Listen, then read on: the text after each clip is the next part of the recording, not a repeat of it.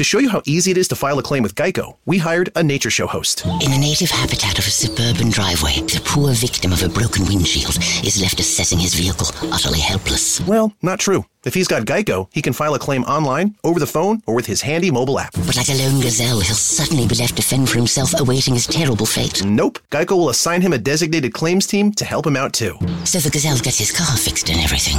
Wow. Nature is so cool. Geico. Great service without all the drama. Allora oggi voglio parlarvi della piattaforma che ospita la nostra Radio Yoga Network, Anchor punto effe emme. Creare un podcast non è mai stato così semplice. È l'unica app che ti consente di registrare podcast di alta qualità e distribuirli ovunque, compresi Google Podcast ed Apple Podcast, tutto da un'unica piattaforma. Non servono attrezzature costose o esperienza nel fare podcast ed è gratuito al cento per cento. Allora, registri audio in alta qualità sia con il microfono interno del tuo dispositivo o collegando il microfono esterno che preferisci. Registri con amici o ospiti da qualsiasi parte del mondo. Ricevi messaggi vocali dai tuoi ascoltatori e aggiungi le loro domande o il materiale che ti hanno inviato al prossimo episodio. Aggiungi un'ampia gamma di intermezzi musicali ed effetti sonori al tuo podcast, importi audio da utilizzare nei tuoi podcast da qualsiasi app del dispositivo, aggiungi una qualsiasi canzone da Spotify, riproducibile esclusivamente su Anchor in questo caso. Modifichi il tuo audio ovunque, lo strumento di creazione di splendidi episodi visivi consente di modificare e riorganizzare l'audio degli episodi del podcast. Accorcia o modifica le tue registrazioni con gli strumenti di modifica progettati appositamente per la creazione di podcast. Aggiungi musica di sottofondo intelligente al tuo file audio, sfoglia una vasta libreria di brani completamente gratuiti di alta qualità che regolano in modo intelligente il proprio volume per adattarsi alla tua voce. Aggiungi flag durante la registrazione per contrassegnare le parti su cui tornare per modificarle o rimuoverle. Condividi ovunque il tuo podcast, distribuisci facilmente il tuo podcast su tutte le principali piattaforme con un solo tocco, condividi ovunque il link di qualsiasi episodio o segmento. Chi non ha installato Anchor potrà ascoltarlo con il riproduttore di podcast che preferisce o sulla pagina web del tuo profilo Anchor senza bisogno di un account. Inserisci un qualsiasi episodio sul tuo sito internet oppure inserisci il podcast e verrà riprodotto sempre l'ultimo episodio. Tieni traccia di quante persone ascoltano ogni episodio e di quali segmenti vengono riprodotti più di frequente. Scopri chi sta ascoltando ogni segmento su Anchor, accedi a più analisi dettagliate sulla dashboard del desktop collegandoti al sito w w w punto anchor punto effe emme e quindi insomma voglio dire, come non usare Anchor? Ecco perché noi l'abbiamo scelto al posto della piattaforma che usavamo prima di Spreaker ed ecco perché lo raccomandiamo a tutti, anchor punto effe emme, oppure cercate su Google Anchor, oppure si scrive A N C H O R, oppure scriveteci per informazioni, possiamo aiutarvi ad aprire il vostro canale, possiamo aiutarvi tecnicamente con consigli, tutto gratuitamente, siamo a disposizione. Radio Yoga Network chiocciola gmail punto com. Entertainment World Radio by Yoga Network, vi ricordo il nostro indirizzo di posta elettronica radio yoga network chiocciola gmail punto com. Vi ricordo il nostro canale youtube punto com barra user barra coscienza spirituale. Vi ricordo i nostri libri digitali che potete comprare su snails pace edition punto stores punto streetlib punto com. Eh, tutti questi link li trovate comunque riassunti nel nostro sito w w w punto soleluna punto e u della nostra associazione internazionale per la coscienza spirituale Sole Luna. Punto. Vi ricordo ancora il nostro indirizzo di posta elettronica, così che possiamo mandarvi questi link direttamente nella vostra casella di posta se non siete riusciti a, a fare in tempo a prendere carta, penna, a prendere nota di indirizzi a volte un po' complicati. Radio Yoga Network chiocciola gmail punto com. Rimanete sintonizzati, Radio Yoga Network, Entertainment World Radio by Yoga Network, trasmette ventiquattro ore su ventiquattro, sette giorni su sette, trecentosessantacinque giorni all'anno. Le ricette del cuore di Cristina. Radio Yoga Network, chiocciola, gmail punto com.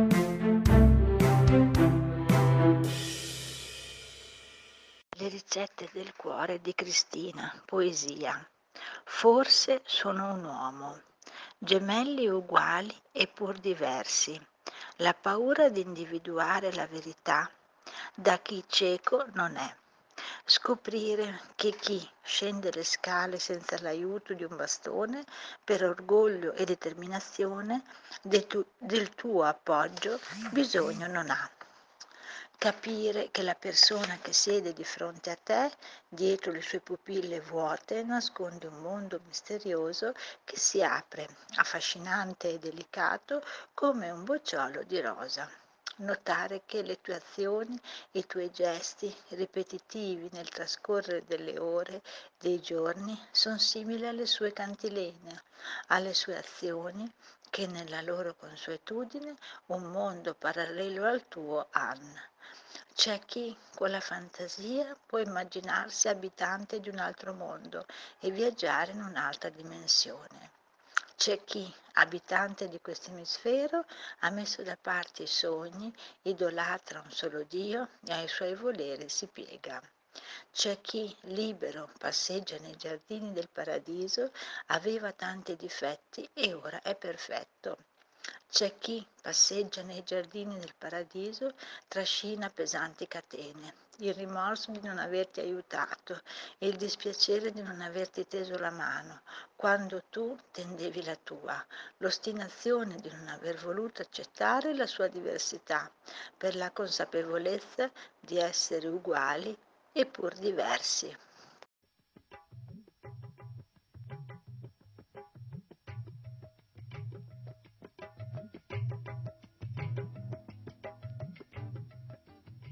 Le edizioni Bhaktivedanta presentano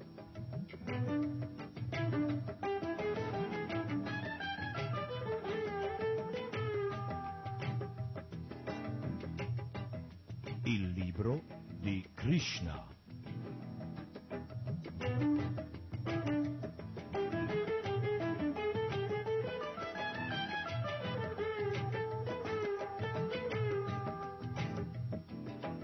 Una produzione di erre kappa ci, Radio Krishna Centrale.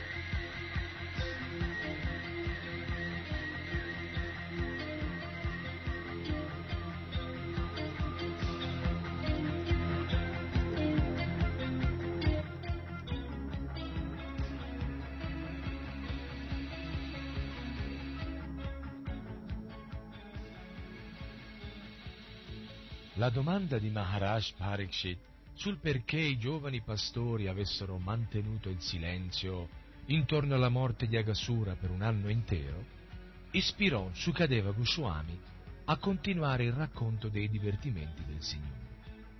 Così rispose all'imperatore: Caro re, le tue domande danno una freschezza ancora più intensa ai divertimenti sublimi di Krishna. Il Bhakta, per natura, offre costantemente alla sua mente le sue energie, le sue parole e il suo udito all'ascolto e al canto delle glorie di Krishna. Questa è la coscienza di Krishna e per chi si assorbe in questo ascolto, in questo canto, il soggetto non è mai monotono o antiquato.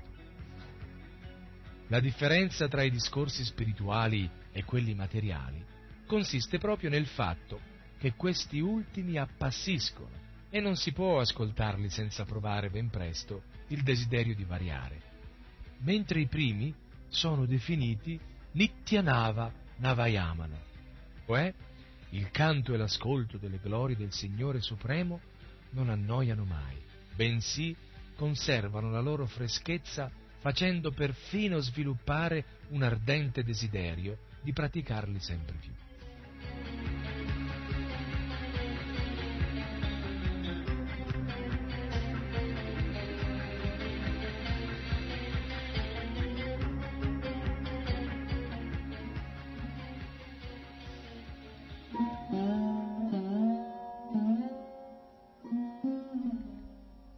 È dovere del maestro spirituale rivelare gli aspetti confidenziali della spiritualità al discepolo sincero e desideroso di apprendere.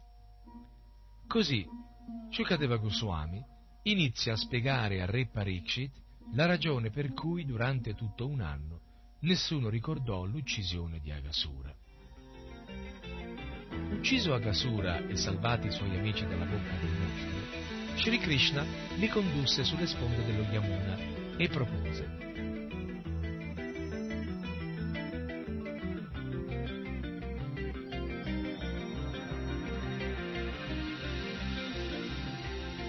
cari amici, ecco un luogo piacevole per far colazione e giocare su questa sabbia fine.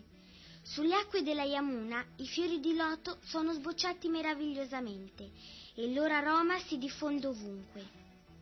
Tutti intorno il canto degli uccelli e il grido dei pavoni che si armonizzano e si rispondono tra il fruscio delle foglie rendono ancora più incantevole questo paesaggio di alberi. Fermiamoci qui a fare colazione. Ormai si è fatto tardi e abbiamo fame. I vitelli resteranno vicino a noi, si disseteranno nelle acque della Yamuna e mentre noi calmeremo la nostra fame potranno brucare l'erba tenera.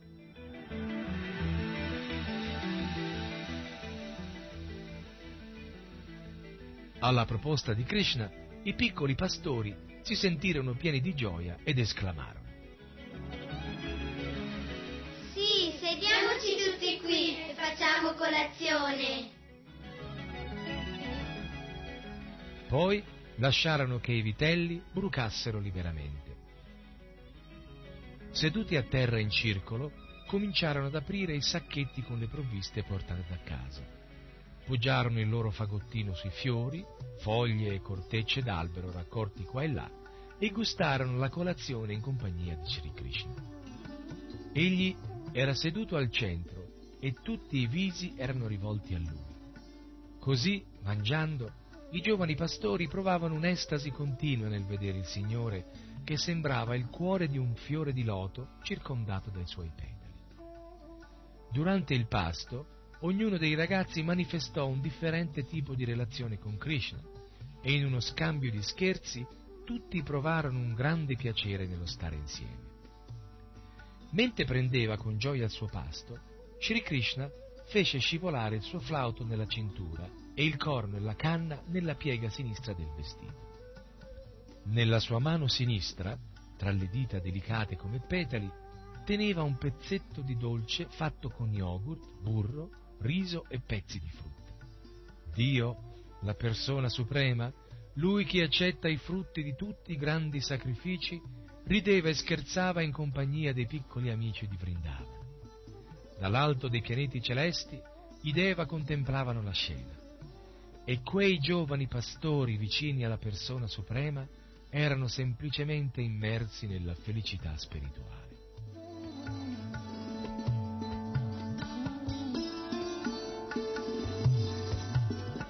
Nel frattempo, i vitelli che pascolavano là intorno si inoltrarono nella foresta al richiamo dei teneri germogli e scomparvero alla vista. Quando i giovani pastori se ne accorsero, preoccupati, gridarono subito: Krishna! Sri Krishna è il carnefice della paura personificata. Tutti temono la paura personificata, ma la paura teme Krishna. Così, gridando il nome di Krishna, i giovani pastori trascesero subito ogni paura. Nel suo grande affetto per loro, Krishna non volle che i suoi amici interrompessero il loro piacevole pasto per andare a cercare i vitelli. Amici miei, non è necessario che interrompiate la colazione. Continuate pure a divertirvi. Andrò io a cercare i vitelli.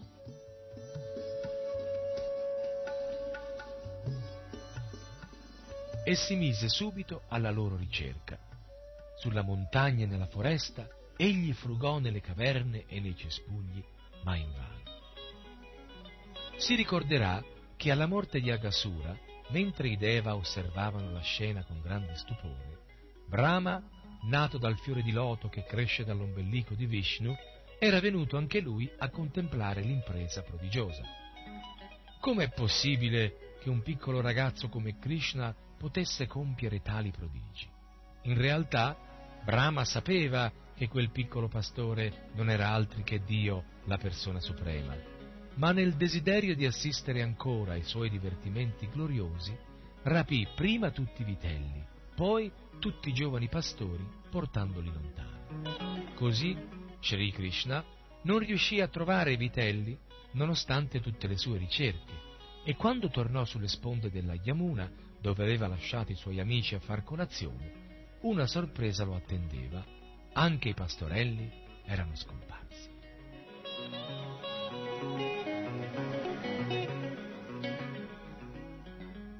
Nella sua forma di giovane pastore, Sri Krishna appariva molto piccolo in confronto a Brahma, ma poiché era sempre Dio, la persona suprema, non ebbe difficoltà a intuire cosa era accaduto e subito pensò: Brahma ha rapito tutti i pastori e i vitelli. Ora, se tornassi da sola a Vrindavana, quale dolore per tutte le madri.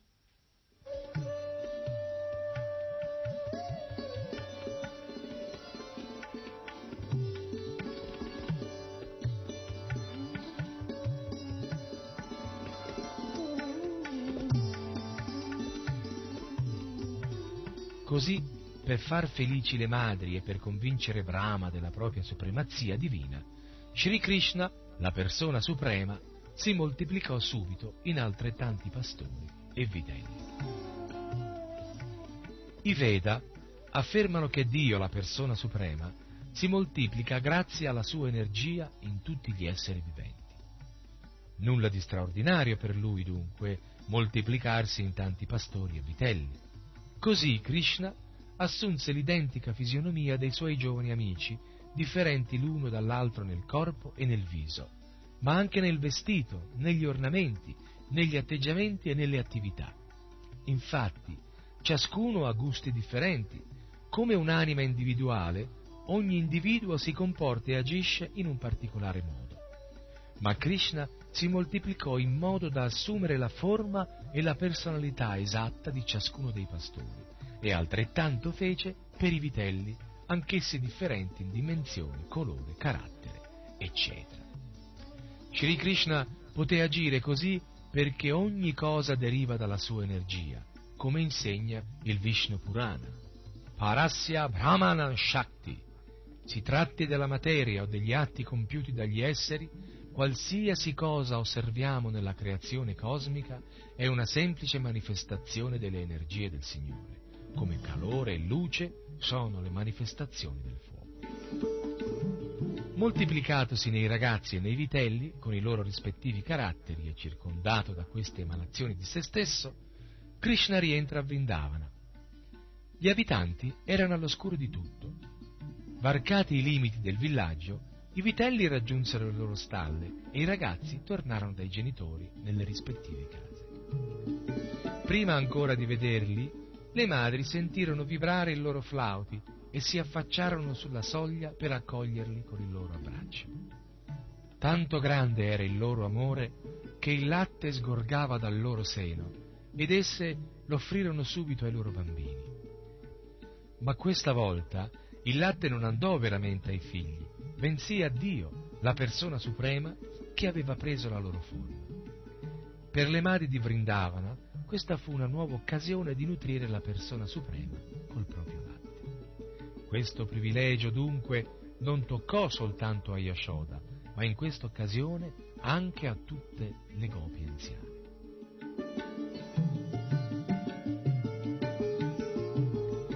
I ragazzi si comportarono con le loro madri come d'abitudine e all'avvicinarsi del crepuscolo essi li lavarono, li decolarono con tilak e ornamenti vari e li nutrirono a sazietà come solevano fare dopo una giornata di lavoro. Le mucche, che si trovavano lontano nei pascoli, calata la sera rientrarono nelle stalle da dove lanciarono i loro muggiti per chiamare i vitelli.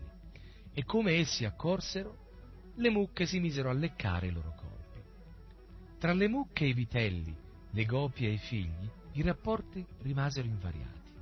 Anzi, l'affetto per la rispettiva prole aumentò senza una ragione evidente. Fenomeno naturale questo, sebbene i vitelli e i ragazzi che avevano davanti non fossero la vera prole.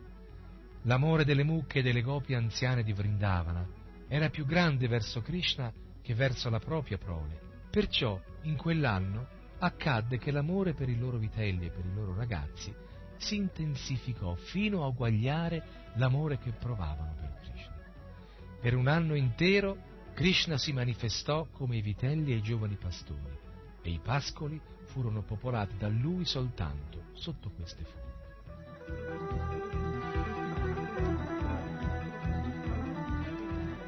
Come insegna la Bhagavad Gita, l'anima suprema, emanazione di Krishna, è situata nel cuore di ciascuno.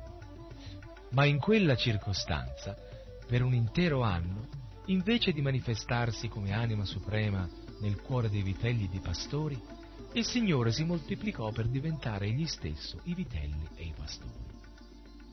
Un giorno, portando al pascolo i vitelli nella foresta, Krishna, Balaram e i giovani pastori videro qualche mucca in cima alla collina Govardhana. Di lassù, le mucche poterono subito accorgersi dei vitelli che pascolavano in basso nella vallata e si lanciarono giù dalla collina galoppando senza neanche curarsi del terreno aspro e sassoso, tanto intenso era l'affetto per i loro piccoli. Raggiunti i pascoli, si avvicinarono ai vitelli con le mammelle piene di latte e con la coda in aria. Già mentre scendevano per la collina, il loro latte gocciolava sul terreno, tanto era intenso l'affetto materno, che quelli non fossero i loro vitelli. Infatti, i vitelli che pascolavano ai piedi della collina Govardhana erano più grossi e nessuno si sarebbe aspettato che bevessero direttamente il latte dalle mammelle delle mucche perché erano soddisfatti dell'erba dei pascoli. Invece, le mucche accorsero e presero a leccare i loro corpi, mentre i vitelli bevevano il loro latte. Era come se una grande catena d'affetto unisse le mucche e i vitelli. Le mucche sono sorvegliate dagli uomini e i vitelli dai giovani ragazzi, e, e per quanto possibile le mucche vengono tenute lontane dai vitelli perché questi non bevano tutto il loro latte. Perciò, quando gli uomini che pascolavano le mucche sulla collina videro le loro mandrie disperdersi lungo i pendii della collina Govardhana, cercarono di trattenerle e impedire loro di raggiungere i vitelli, ma invano. Allora, nell'amarezza di aver fallito, si sentirono vergognosi e irritati, rammaricandosi della loro sfortuna. Ma quando discesero e videro i loro figli prendersi cura dei vitelli, un intenso affetto li pervase all'improvviso. Era sorprendente.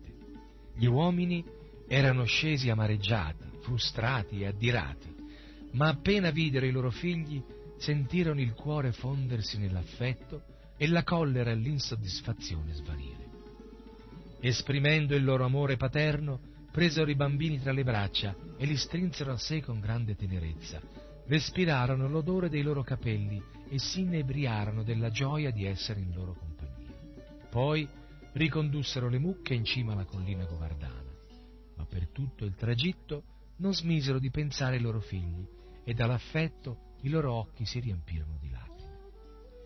Balaram notò quell'affetto eccezionale, ingiustificato in quel momento, tra le mucche e i vitelli e tra i padri e i figli, e se ne chiese il motivo. Sembrava proprio che gli abitanti di Vrindavana e le mucche amassero la loro prole di un sentimento molto simile all'amore che sentivano per Krishna.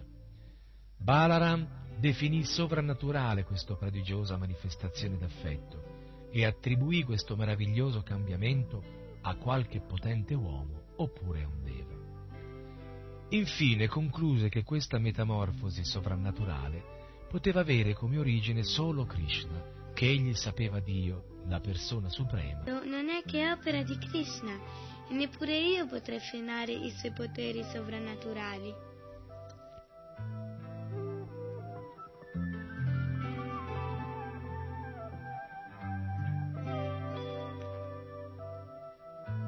Ci informa sulla longevità di Brahma.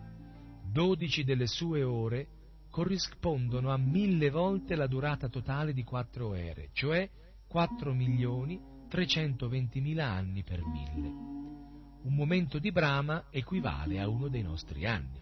Così, dopo un momento del suo tempo, Brahma ritornò per divertirsi degli effetti prodotti dal rapimento dei ragazzi e dei vitelli. Ma aveva anche paura, perché sapeva di scherzare col fuoco. Krishna era il suo maestro e lui, per dispetto, gli aveva fatto uno scherzo. Per questo, trovandosi in ansietà, non era rimasto lontano a lungo. Di ritorno, dopo un breve istante, vide tutti i ragazzi e i vitelli che giocavano con Krishna esattamente come prima. Eppure era sicuro di averli rapiti e poi addormentati con i suoi poteri sovrannaturali. Brahma si mise a riflettere.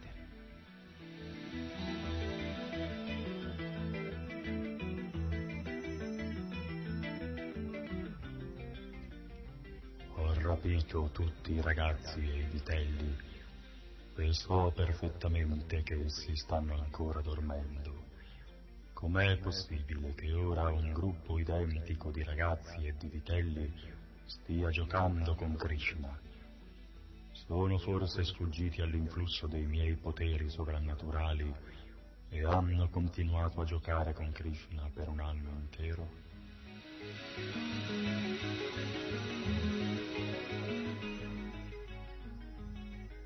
Brahma cercava di capire chi fossero e come avessero potuto sfuggire all'influsso dei suoi poteri, ma non ci riuscì. In altre parole, rimase lui stesso vittima dei suoi poteri sovrannaturali, che apparivano come neve nelle tenebre o lucciole nella luce del giorno. Al sole, la neve in cima a una collina o sul terreno brillerà di un certo splendore, e nell'oscurità della notte la lucciola mostrerà il suo relativo potere di rischiarare. Ma di notte la neve non ha nessun riflesso argenteo, come di giorno la lucciola nessuna capacità di illuminare, o una lucciola di giorno. Un uomo dotato di poteri sovrannaturali, che desideri ostentarli davanti a un altro più potente di lui, non rivelerebbe che la propria debolezza. Perfino un personaggio grande quanto Brahma diventò ridicolo quando volle esibire i suoi poteri in presenza di Krishna. Perciò si sentì confuso sulla loro natura.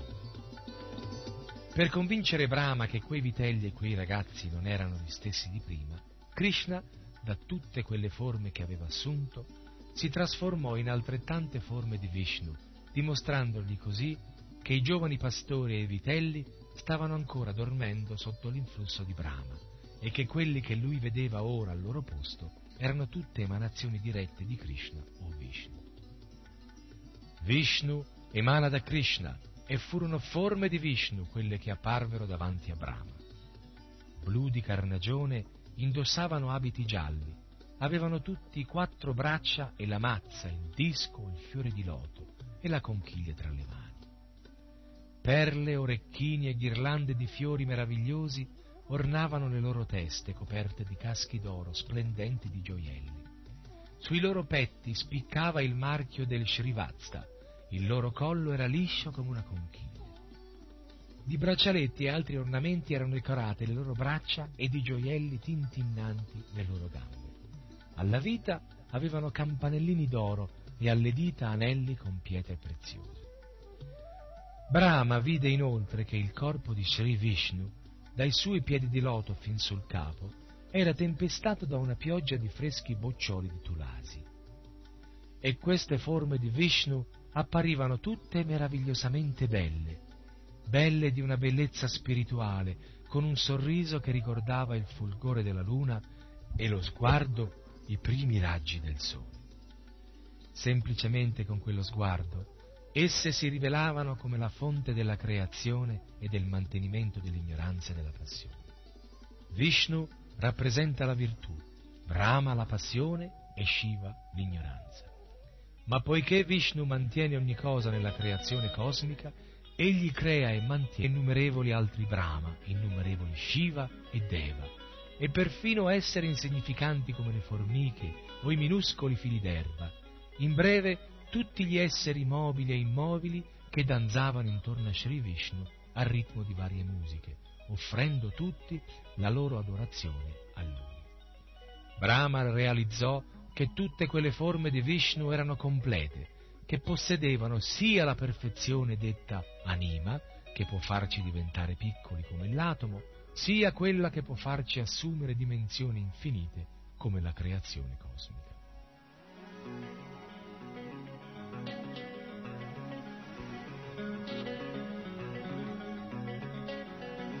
Tutti i poteri sovrannaturali di Brahma, di Shiva, di tutti i Deva e i ventiquattro elementi della natura materiale si trovavano interamente rappresentati nella persona di Vishnu, sotto la cui influenza tutti i poteri sovrannaturali subordinati a lui erano impegnati nella sua adorazione. Tutti gli offrivano il loro triguna. Brahma realizzò inoltre che Sri Vishnu è la fonte di ogni verità, di ogni sapere e di ogni felicità, l'unione dei tre aspetti dell'assoluto, l'eternità, il sapere e la felicità, e l'oggetto di adorazione dei seguaci delle Upanishad. Brahma realizzò inoltre che tutte quelle differenti forme di ragazzi e vitelli si erano trasformate in altrettante forme di Vishnu, non attraverso un potere come quello che può esibire uno yogi o un deva. Quei vitelli e ragazzi trasformati in Vishnu Murti o forme di Vishnu non erano manifestazioni della Vishnu Maya o l'energia di Vishnu, ma erano Vishnu in persona. Vishnu e la Vishnu Maya sono paragonati rispettivamente al fuoco e al calore, che è un attributo del fuoco, ma non è il fuoco in sé. Le forme di Vishnu manifestate davanti a Brahma non sono paragonabili al calore, bensì al fuoco, perché tutte erano Vishnu stesso, vero? Eppure avendone l'aspetto non diffondono né luce né calore. Invece ciascuna delle forme che Krishna assunse era Vishnu stesso, in tutta la pienezza delle sue qualità. Vishnu è Satya, tutta verità, Dhyana, tutto sapere, e Ananda, tutta felicità.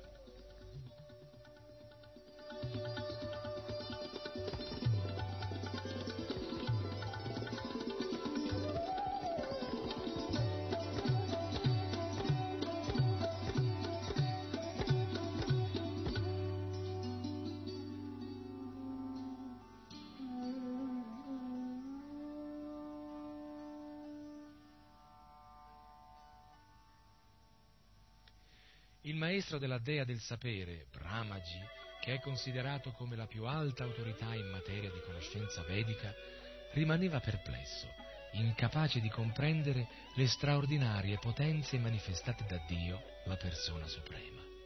Nessuno nell'universo materiale può capire gli infiniti poteri sovrannaturali del Signore Supremo, neppure un grande personaggio come Brahma, che non solo non riuscì a capire le potenze che Krishna manifestò davanti a lui, ma diventò confuso soltanto a vederle.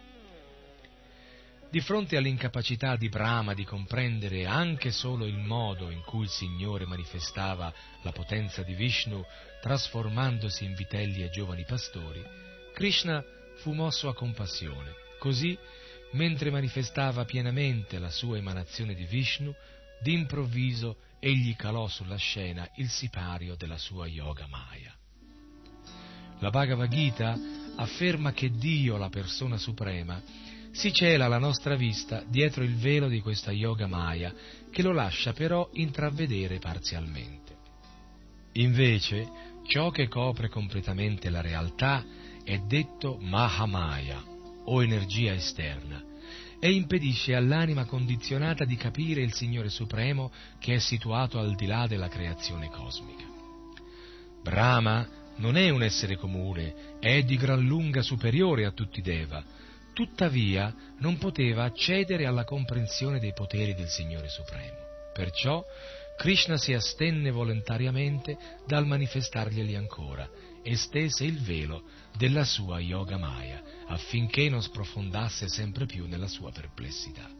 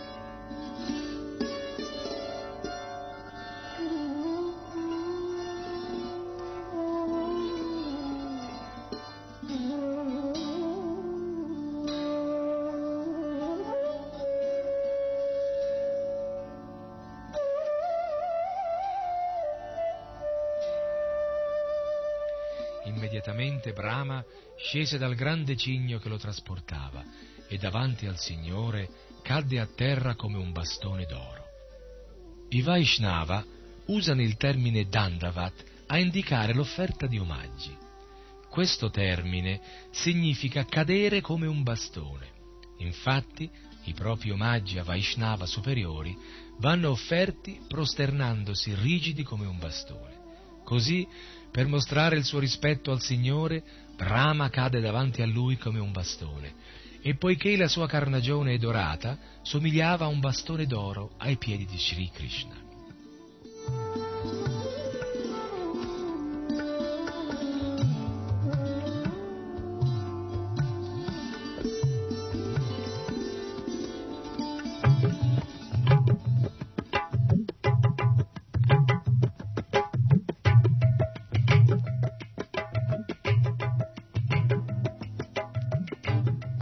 Le edizioni Bhaktivedanta vi hanno presentato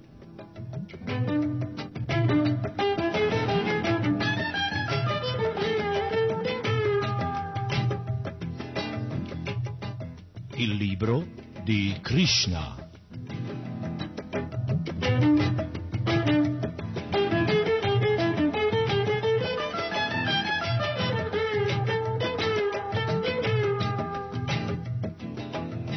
una produzione di R K C, Radio Krishna Centrale.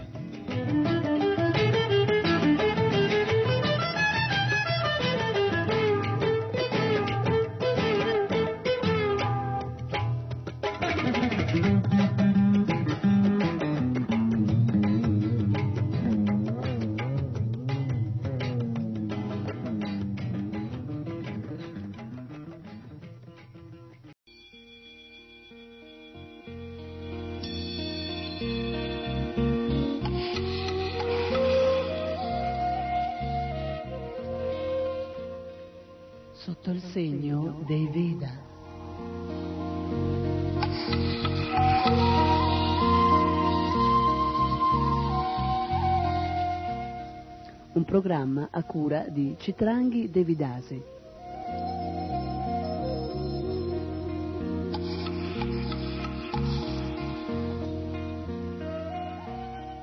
Sotto il segno dei Veda.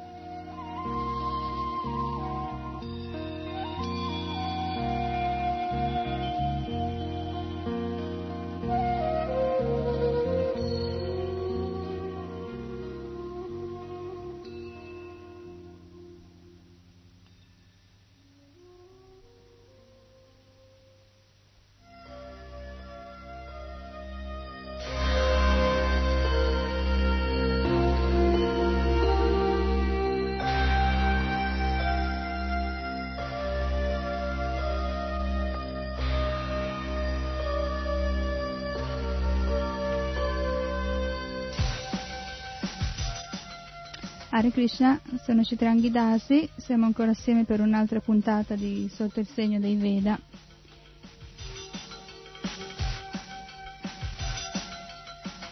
Dunque, in una puntata precedente abbiamo visto mh, vari suggerimenti per colazioni, pranzi o cene, sempre nell'ambito delle combinazioni alimentari secondo la medicina antica dell'Ayurveda. Questa volta vogliamo cominciare a dare dei suggerimenti vari per quanto riguarda eh, l'uso delle, degli alimenti e le loro, anche il loro riutilizzo.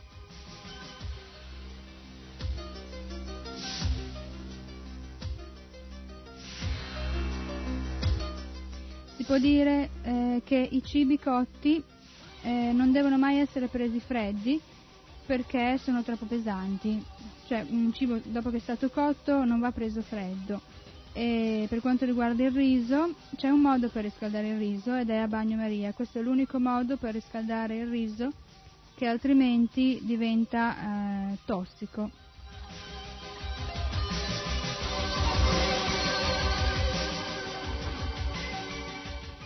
I chapati, quando si avanzano i chapati alla sera, li si può eh, riciclare riducendoli in polvere.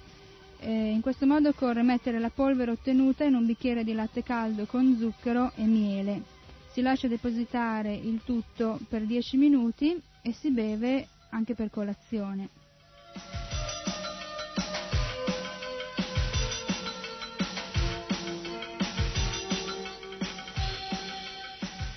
Anche chapati più vecchi, vecchi di un giorno, possono essere usati, ridotti in polvere, ma anziché aggiungere la polvere al latte si può fare un laddu aggiungendo ghee e gur, e si può, si può prendere questo laddu come pasto, come cibo producente kapha al pasto principale. Abbiamo spiegato kapha in genere è il, l'alimento predominante in un pasto.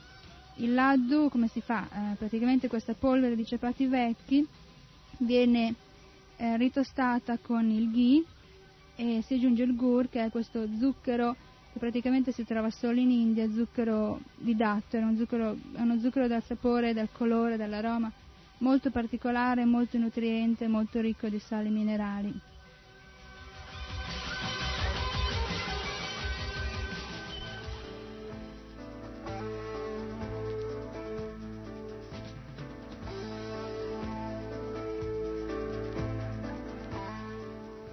Un'altra cosa che si deve dire è che eh, miele, burro, olio e acqua non devono mai essere mescolati insieme, eh, sia assieme che accoppiati, nelle stesse proporzioni. Cioè eh, bisogna usare proporzioni differenti mescolando questi ingredienti onde evitare reazioni tossiche.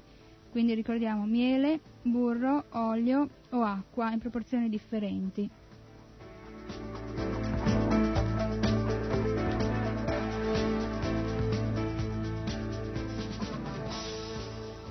I cibi di sapore amaro, inoltre, di tikta rasa, vi ricordate, eh, ci sono questi rasa, eh, tikta vuol dire amaro, sono da considerarsi un antidoto all'uso di molti dolci. Infatti si parla anche di questi amari eh, medicinali che tonificano la funzione del fegato, la funzione epatica, le digestioni, si prendono spesso in occasione di indigestioni. Questa usanza comunque è logica, normale, conosciuta anche secondo la Ayurveda. Il sapore amaro va preso in piccolissime percentuali nella, nell'arco di una giornata e, ed è da considerare appunto un antidoto ai dolci.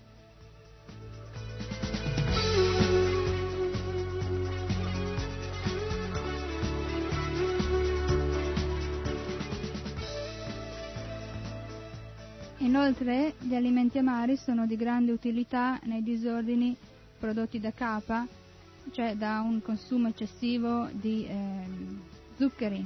Per, per zuccheri sapete si intende anche farine, riso, cereali.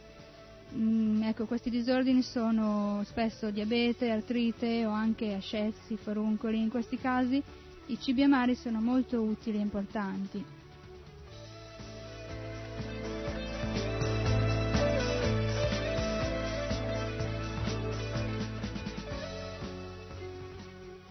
Un'altra cosa è che il riso di per sé e il latte eh, di per sé sono leggeri, ma combinati assieme cotti diventano pesanti. Questa è una cosa che anche Srila Prabhupada diceva a proposito del riso dolce, diceva appunto che il riso leggero, il latte leggero assieme diventano molto pesanti.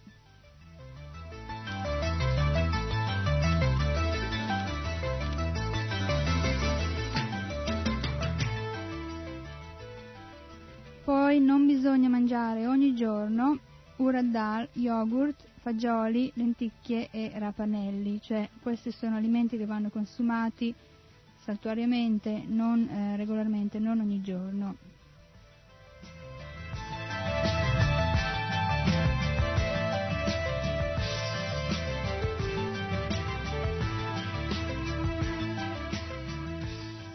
Un altro consiglio è utile nei casi di inappetenza. Si prende prima dei pasti un pezzo di zenzero fresco immerso precedentemente in succo di limone e sale. Questa era un'abitudine che anche Srila Prabhupada pare avesse, cioè a digiuno, al mattino, prima della colazione prendeva un pezzetto di zenzero fresco.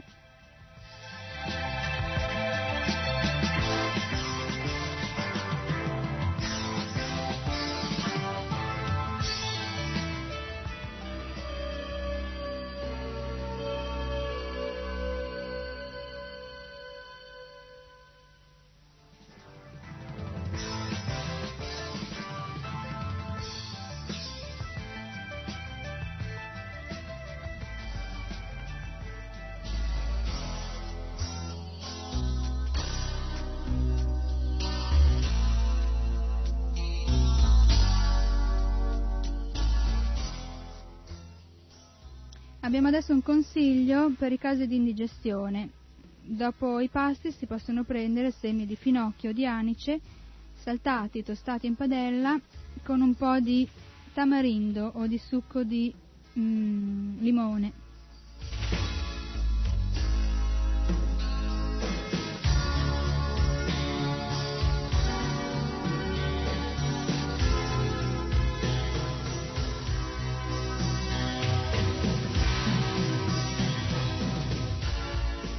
Uno o due cucchiaini da tè di questi, di questi semi di finocchio di anice sono utili nei casi di indigestione, quando si è mangiato troppo o digestione difficoltosa.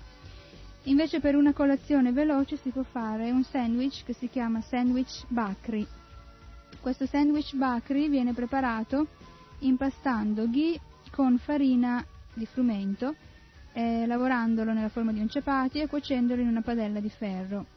Si riempiono due bakri fatti in questo modo con miele e ghee, questa volta nelle stesse proporzioni, oppure con lattuga e olio, e si ottiene un sandwich bilanciato che può essere utile per una colazione veloce.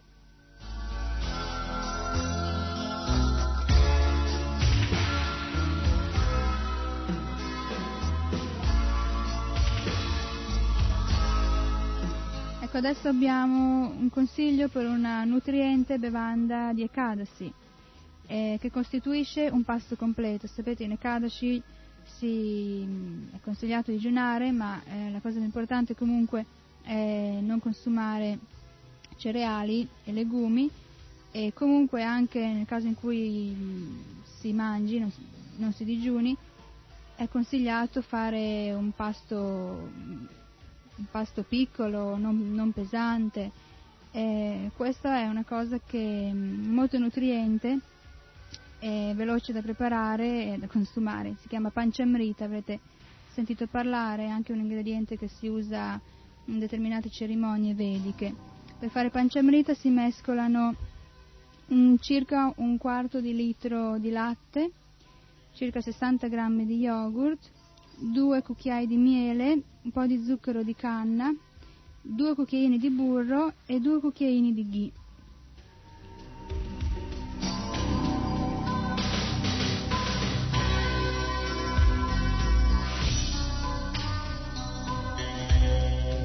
Una bevanda molto nutriente, con questa bevanda si può stare a posto tutto il giorno, in un certo senso, a livello di eh, elementi nutritivi naturalmente.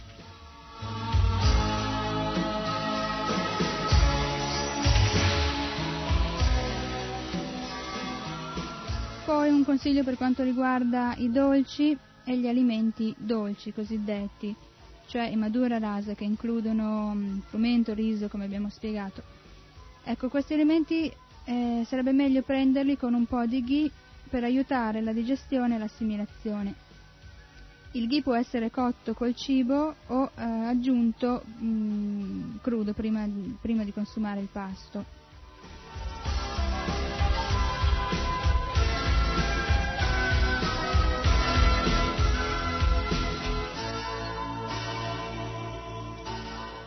I cereali vecchi, è spiegato, i cereali vecchi, il riso, il frumento, eccetera, sono più nutrienti di quelli freschi. Questa è una nota interessante.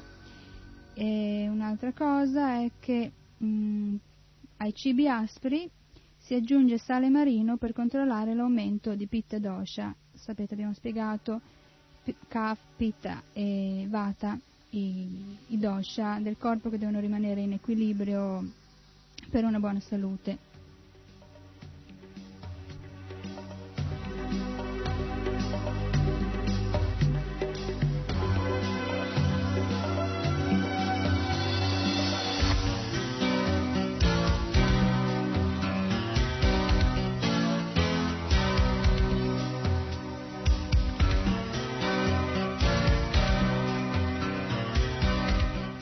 Quindi vediamo l'esempio di un thali tipico. Thali, sapete, è un piatto tipico, in India viene servito, anche nei nostri ristoranti Govinda viene servito questo mh, piatto con vari tipi di coppette contenenti le varie preparazioni che in India spesso mischiano tra di loro. Dunque un thali tipico è, è costituito da chapati, che dà madura rasa, un tipo di eh, verdura mh, sugosa, cioè non asciutta, che dà Eh, lavan e amla, cioè il rasa salato e aspro, eh, una preparazione a base di mung, dal, oppure di piselli spezzati, che dà il rasa lavan e madura, cioè salato e dolce, un'insalata condita con eh, succo di limone e sale, che danno il rasa lavan e amla, cioè salato e aspro, poi un riso scondito, in questo caso e dai rasa ancora madura, appunto, e il, il burro, che appunto si usa per condire, che dà il rasa amla e kashaya, cioè eh, aspro e astringente.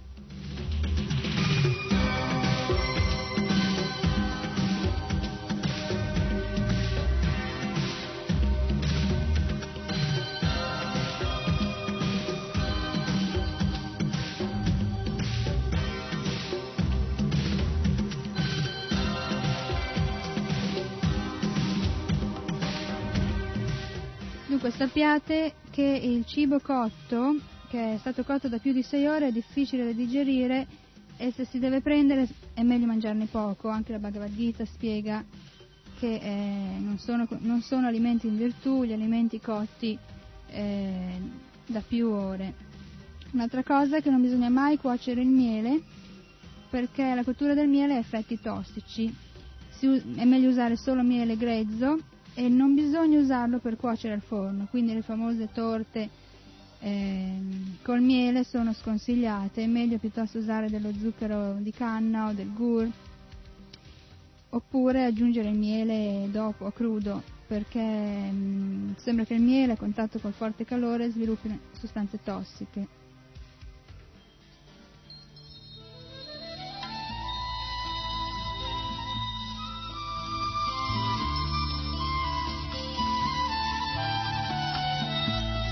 Dunque possiamo dare ora una ricetta per un chutney fresco, che si fa crudo, non c'è bisogno di cuocerlo, è, un, è stimolante, è aperitivo.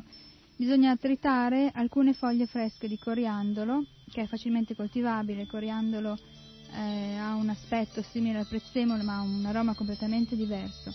Ecco, tritare foglie fresche di coriandolo con un pezzo di radice di zenzero, fresco naturalmente, e un quarto di chili verde, di peperoncino verde. Il tutto può essere insaporito con uh, due o tre noci tritate. Questo chutney viene servito come aperitivo praticamente, da prendersi con il primo chapati o altro alimento madura rasa, che sapete è in genere l'alimento con cui si inizia il pasto. Questo chutney aumenta la secrezione dell'acido cloridrico, che è eh, il più importante enzima digestivo naturalmente. Inoltre controlla i dosha e riduce la flatulenza. Allora ripeto, alcune foglie fresche di coriandolo, un pezzo di radice di zenzero fresco e un quarto di chili verde, peperoncino verde.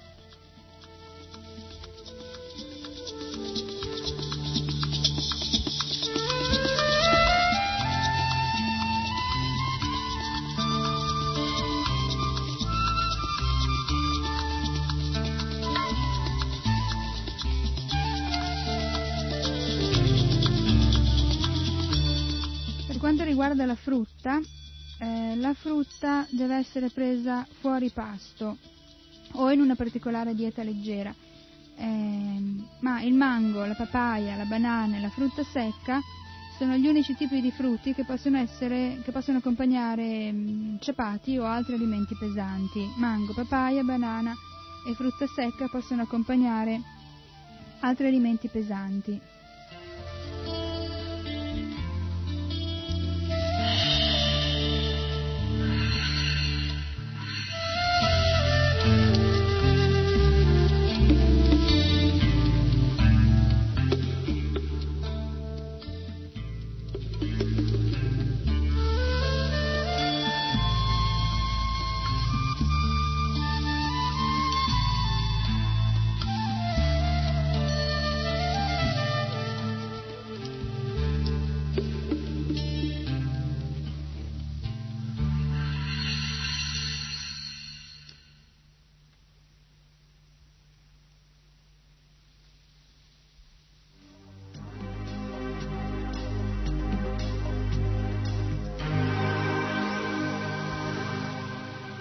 Dunque vorrei cominciare adesso un'altra sezione.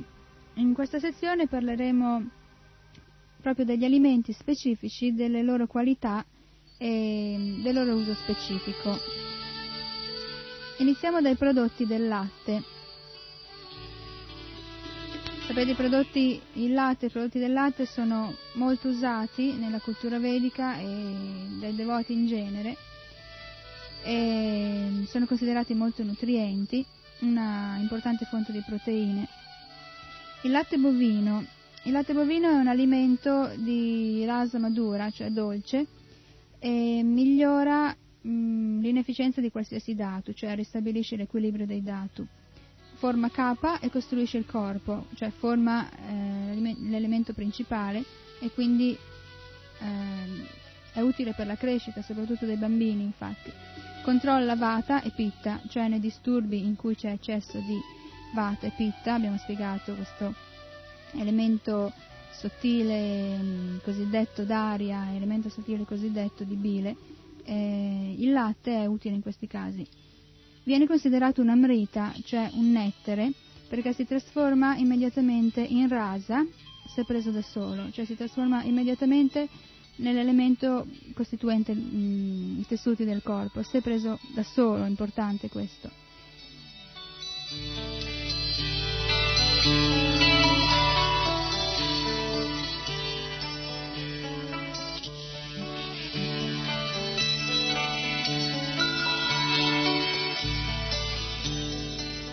Il latte di mucca Eh, bisogna, bisogna, deve essere bollito per, per renderlo più digeribile ed esente da batteri, a meno che lo si prenda appena munto, cioè eh, immediatamente vicino alla mucca. Il latte di mucca può essere preso e non è mh, pericoloso. Comunque è sempre meglio berlo caldo, perché freddo è poco digeribile. È ottimo per disturbi cardiaci ed è sempre un antidoto contro gli avvelenamenti.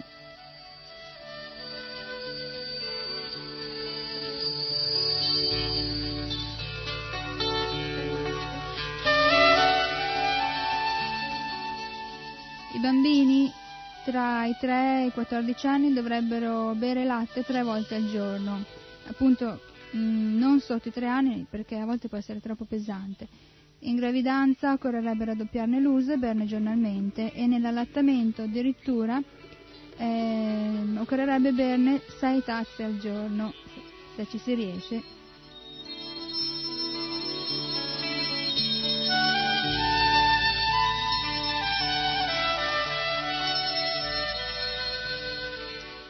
Il latte di mucca non va accompagnato mai a frutta aspra, cioè arance, limoni e uva. E non bisognerebbe usare il sale quando si usa il latte di mucca.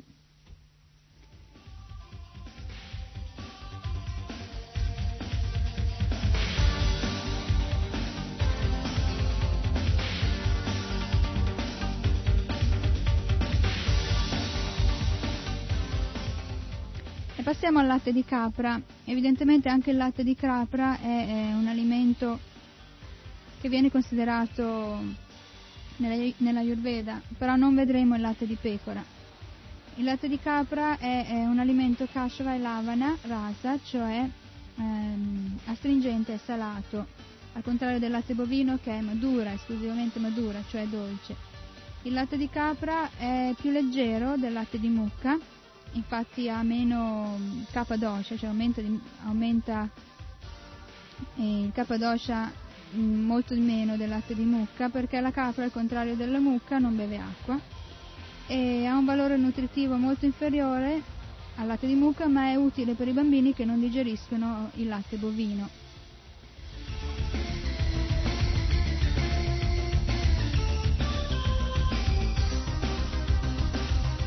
Il latte di capra contiene anticorpi contro svariate malattie e dovrebbe essere usato in caso di febbri, asma, alta pressione sanguigna, tubercolosi e diarrea, o quando il latte bovino non può essere tollerato.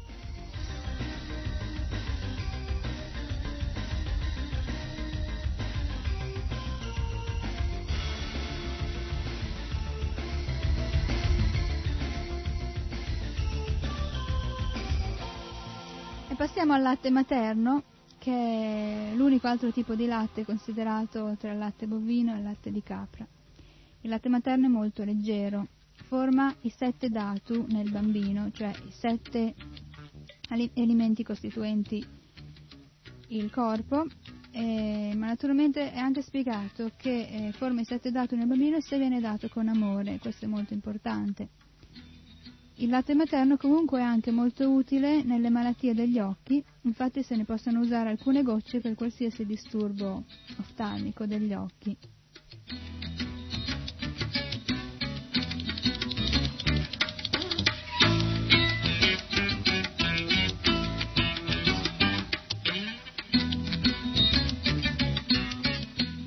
Naturalmente durante l'allattamento la madre deve evitare di mangiare alimenti troppo alimenti piccanti, aspri, troppo salati o acidi, perché eh, in modo che il latte, il latte per il bambino non diventi pericoloso, non diventi dannoso o di cattivo sapore, insomma che il bambino non sia disturbato.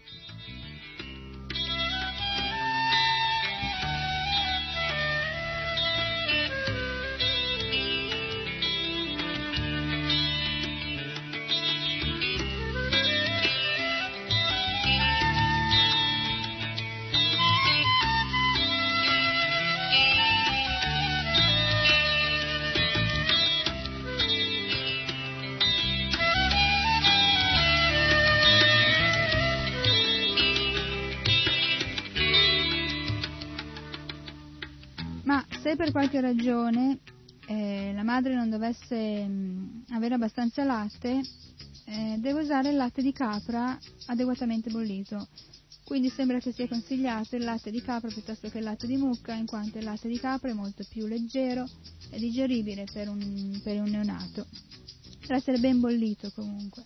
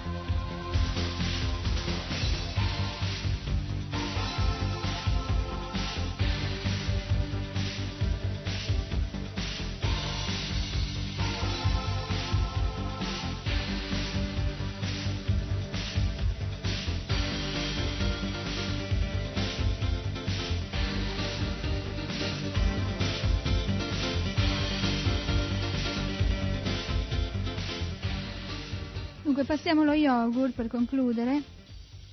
Lo yogurt è un alimento amla rasa, cioè di rasa acida, e produce freschezza nel corpo, raffredda il corpo, stimola l'appetito se preso all'inizio del pasto. Occorre molto tempo per digerire lo yogurt e comunque lo yogurt aiuta nella formazione del sangue, del grasso e dello sperma, rafforza jataragni, cioè il fuoco della digestione, aumenta kapha e pitta, ma controlla vata, quindi è utile nei disturbi in cui ci sia un squilibrio, eh, un aumento di vata.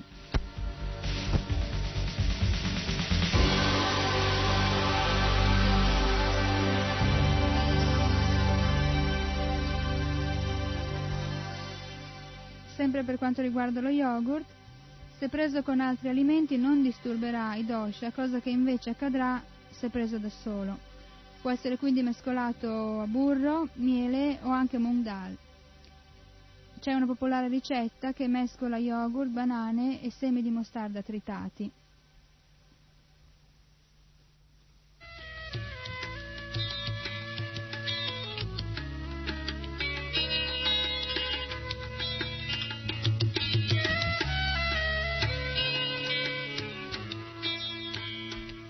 Lo yogurt allevia i problemi cronici respiratori e le infiammazioni alla vescica e all'uretra. Lo yogurt magro cura l'indigestione e le infiammazioni al pancreas. Dovrebbe essere comunque eh, preso fresco entro ventiquattro ore dalla sua preparazione.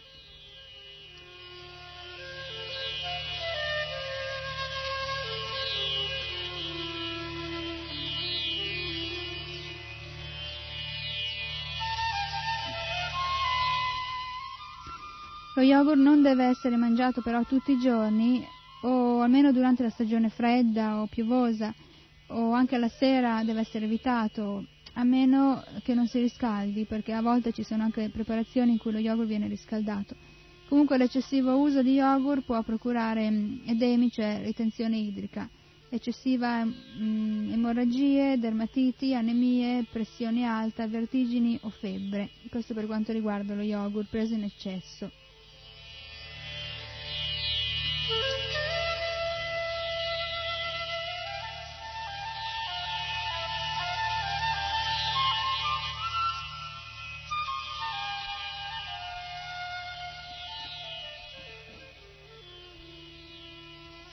Dunque per questa volta abbiamo finito e la volta prossima parleremo degli altri latticini come il burro, il ghee e anche il buttermilk, che è un alimento molto particolare, molto utile e importante, e vedremo anche altri alimenti, i vari tipi di zucchero, zucchero di canna, melassa.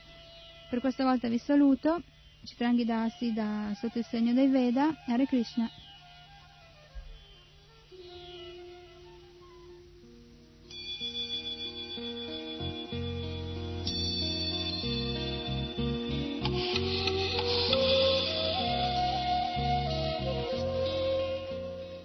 Sotto il segno dei Veda.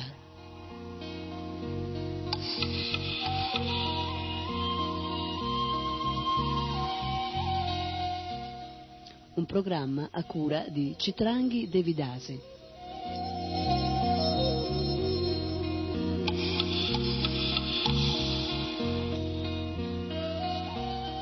Sotto il segno dei Veda.